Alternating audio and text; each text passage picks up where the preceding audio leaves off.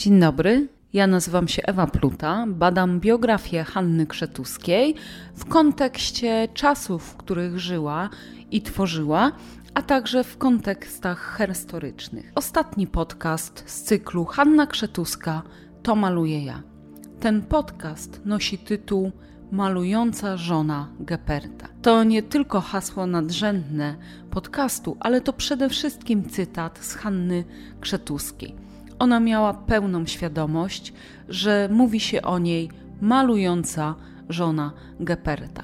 Szczególnie zaczęto używać tego określenia dotyczącego Hanny już w tych wrocławskich latach. Dlatego, że Hanna w Krakowie to postać funkcjonująca zupełnie inaczej.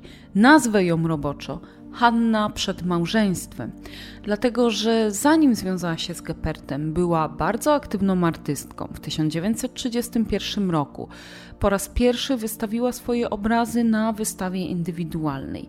Miała kontakty z czołowymi artystami właściwie wszystkich dziedzin, którzy działali w Krakowie. Współpracowała z awangardowym, legendarnym teatrem artystów Krikot, który do dzisiaj uchodzi za fenomen, jeśli chodzi o sztukę teatralną i sztuki wizualne. Często Hanna wspomina ten okres jako wyjątkowo ważny w jej karierze twórczej, być może dlatego, że Hanna, w odróżnieniu od swojego przyszłego męża, ale też w odróżnieniu od bardzo wielu osób reprezentujących krakowskie środowisko, odrobiła paryską lekcję.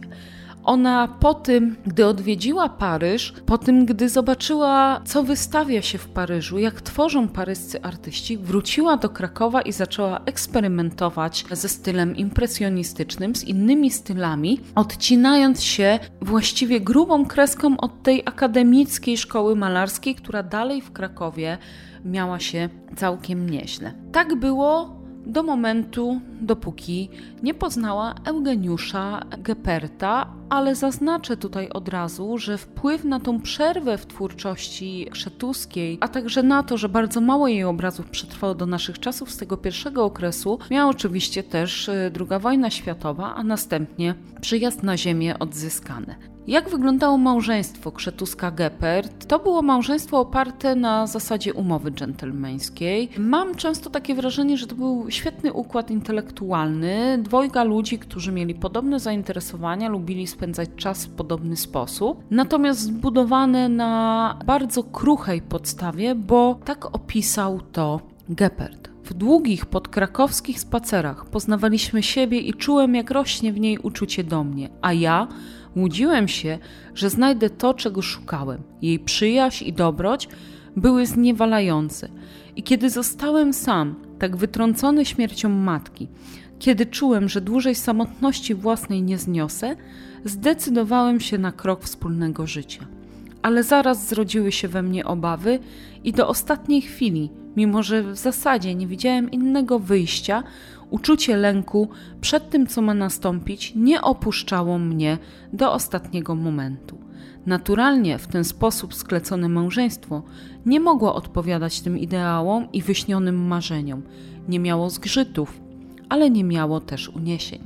Tak Eugeniusz Geppert pisał w liście do swojej kochanki Marii Malickiej, opisując początek ich małżeństwa. A co na to Hanna. Do małżeństwa byłam ustosunkowana wybitnie negatywnie. Bałam się, że będzie to poważną przeszkodą w mojej pracy. Małżeństwo Gepertów przetrwało II wojnę światową i przyjechało na ziemię odzyskane. I tu Hanna ponownie rzuciła się w wir organizacji wrocławskiego życia artystycznego. Zaczęła tworzyć miejsca pracy dla artystów, dbała o to, żeby mieli zapewnione pracownie, żeby mieli zapewnione miejsca ekspozycyjne dla swojej sztuki.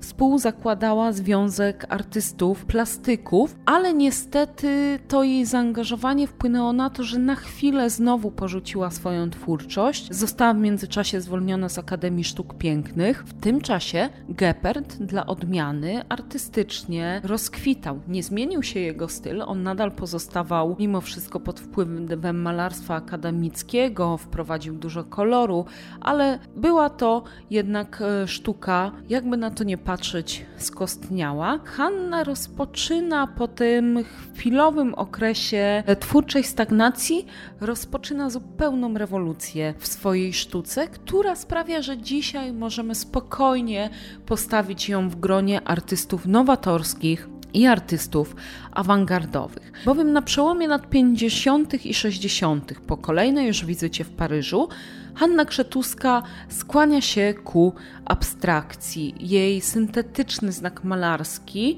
mocno zdominowany przez kolor, wpisuje w nadal dekoracyjne e, kompozycje. Bardzo dobrze określił jej twórczość artysta Jan Chwałczyk jako sztukę intelektualnego niepokoju. Hanna tworzy obrazy, które do dzisiaj są aktualne, do dzisiaj mogą stać się inspiracją dla bardzo wielu artystów.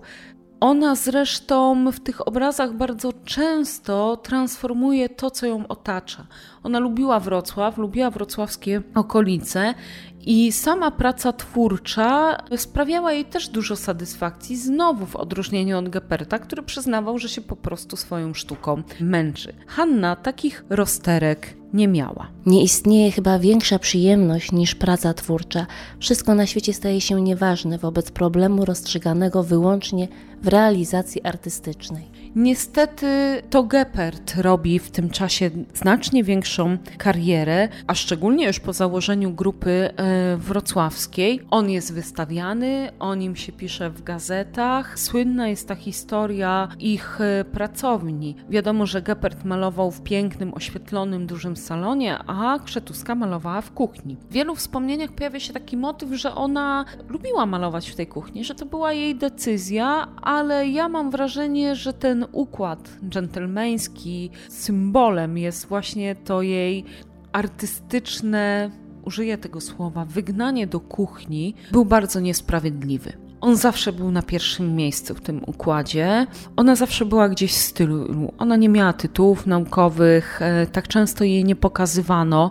Przez to jej też tak dobrze nie znamy. Obrazy Geperta dzisiaj, warto o tym powiedzieć, są w zbiorach muzealnych w Muzeum Miejskim w Wrocławiu, w Muzeum Narodowym, e, w Muzeum Akademii Sztuk Pięknych we Wrocławiu, natomiast obrazy Hanny Krzetuskiej jakby rozpłynęły się w powietrzu. Czasem myślę, że może właśnie dlatego, że ktoś pomyślał, że nie ma się czym przejmować, to tylko przecież prace malującej żony Geperta. Pod koniec życia Geperta, Gepert z tej swojej oświetlonej pracowni zaczął być może podglądać Krzetuską, co też ona tam robi, i przetransformował na swoje obrazy kilka elementów z twórczości krzetuskiej. Jego prace stają się bardziej zgeometryzowane, zaczyna troszeczkę tonować kolor i pojawia się teraz pytanie: malująca żona Geperta ona nigdy się nie inspirowała swoim mężem, czy malujący mąż Krzetuskiej. Może to jest ten kierunek, w którym powinniśmy zacząć mówić o Gepercie, malujący mąż Krzetuskiej.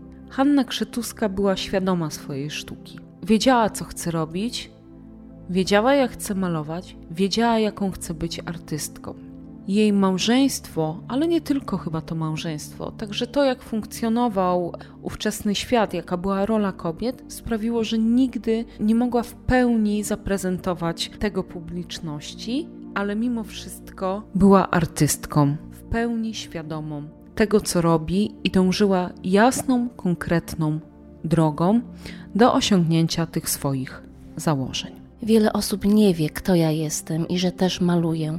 Tylko to nie Gepertowa maluje, ale Hanna Krzetuska.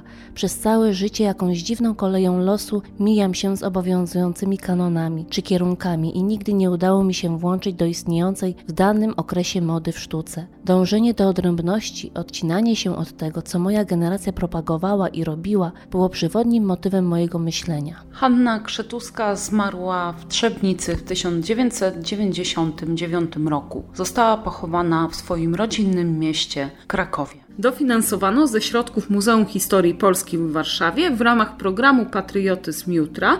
Współfinansowano ze środków gminy Wrocław.